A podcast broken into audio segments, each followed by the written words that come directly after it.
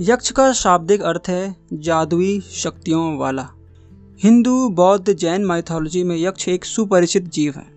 जैसे देवता स्वर्ग लोक में रहते हैं, वैसे ही यक्ष यक्ष लोक में रहते हैं, जो कि इनका खुद का ही एक लोक है।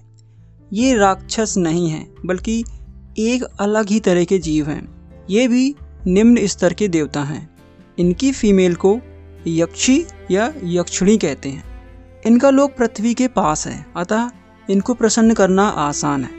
यक्ष का शाब्दिक अर्थ होता है जादुई शक्तियों वाला, क्योंकि यक्ष के पास जादुई शक्तियाँ होती हैं। अतः तंत्र विद्या में साधक इन्हीं यक्ष व यक्षिणियों को प्रसन्न करने की कोशिश करते हैं। कुबेर, जिन्हें धन, समृद्धि और धरती के अंदर छुपे हुए धन का देव माना गया है, वे भी यक्ष हैं और कुबेर यक्षों के राजा हैं। मनुष्यों की भांति यक्षों की भी मृत्यु होती है और पुनर्जन्म होता है।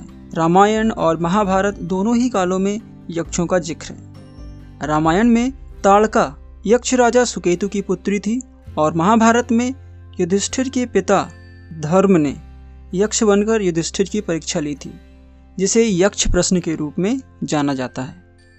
वहीं अगर हम आधुनिक समय की बात करें तो मौर्य काल में यक्ष और यक्षिणियों की कई मूर्तियाँ मिलती हैं।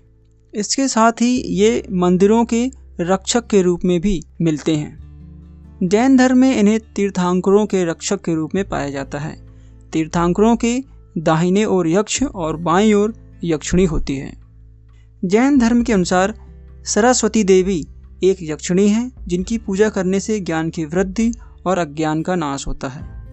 लक्ष्मी देवी भी यक्षिणी हैं, जिनकी पूजा से धन और ऐश्वर्य प्राप्त होता है।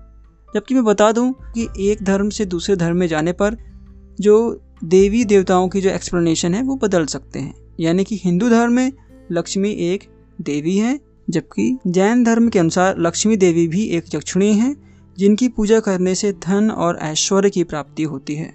तो हम देखते हैं कि यक्ष के बारे में कई मत हैं, पर एक चीज़ कॉमन है कि वो डेमी गॉड्स हैं, यानी कि द्वितीय स्तर के गॉड हैं, जो रक्षक के रूप में होते हैं।